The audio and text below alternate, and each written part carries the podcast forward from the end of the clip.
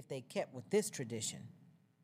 At least her fiance was loved and respected enough to fill the church with hundreds who would see her fantasy come true.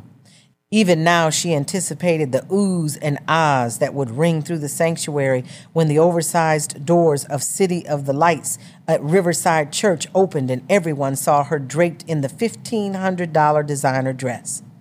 Then there would be a horse driven carriage that would carry her and her new husband to the reception at Tavern on the Green.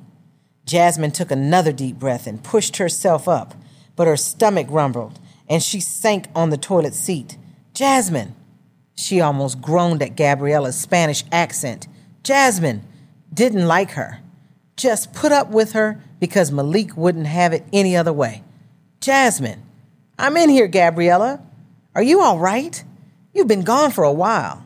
I'm fine, Jasmine said, not rising. I'll be right out. Are you sure?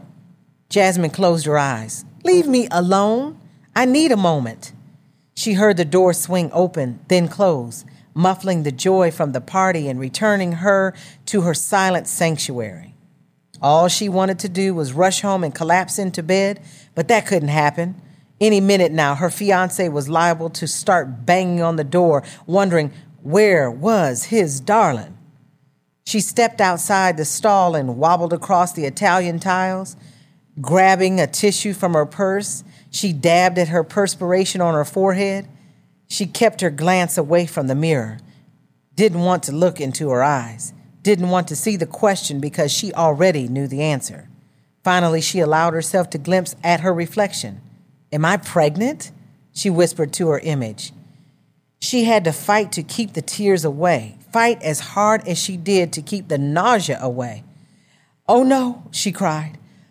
Oh no, oh no, oh no. Chapter 1, January 2004. Jasmine swung the designer dress in front of her as she gazed into the mirror. Can you believe this is a size 6?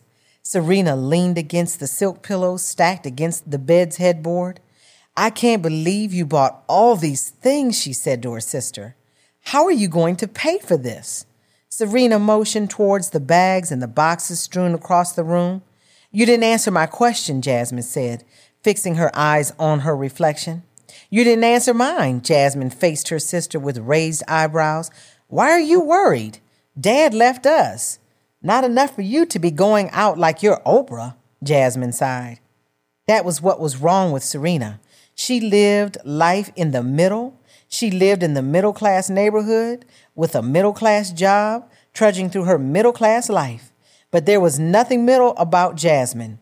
She lived outside the box where she knew all about abundant blessings and how they could be found.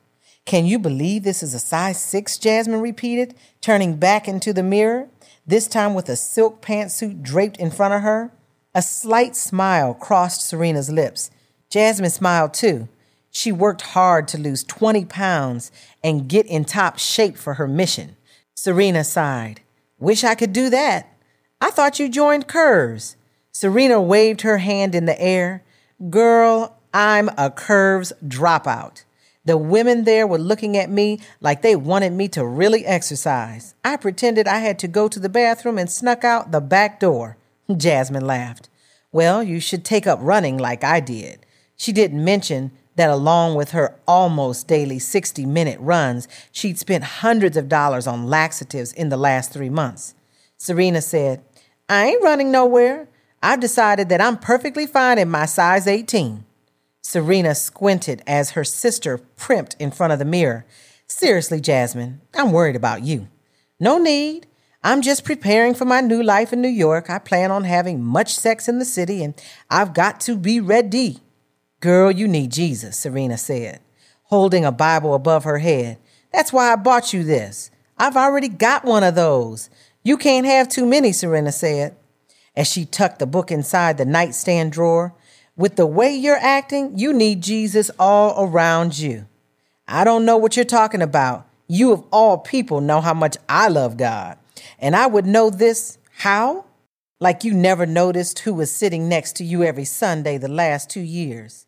Honey, there are plenty of unsaved folks parked in pews all across America. Well, I'm not.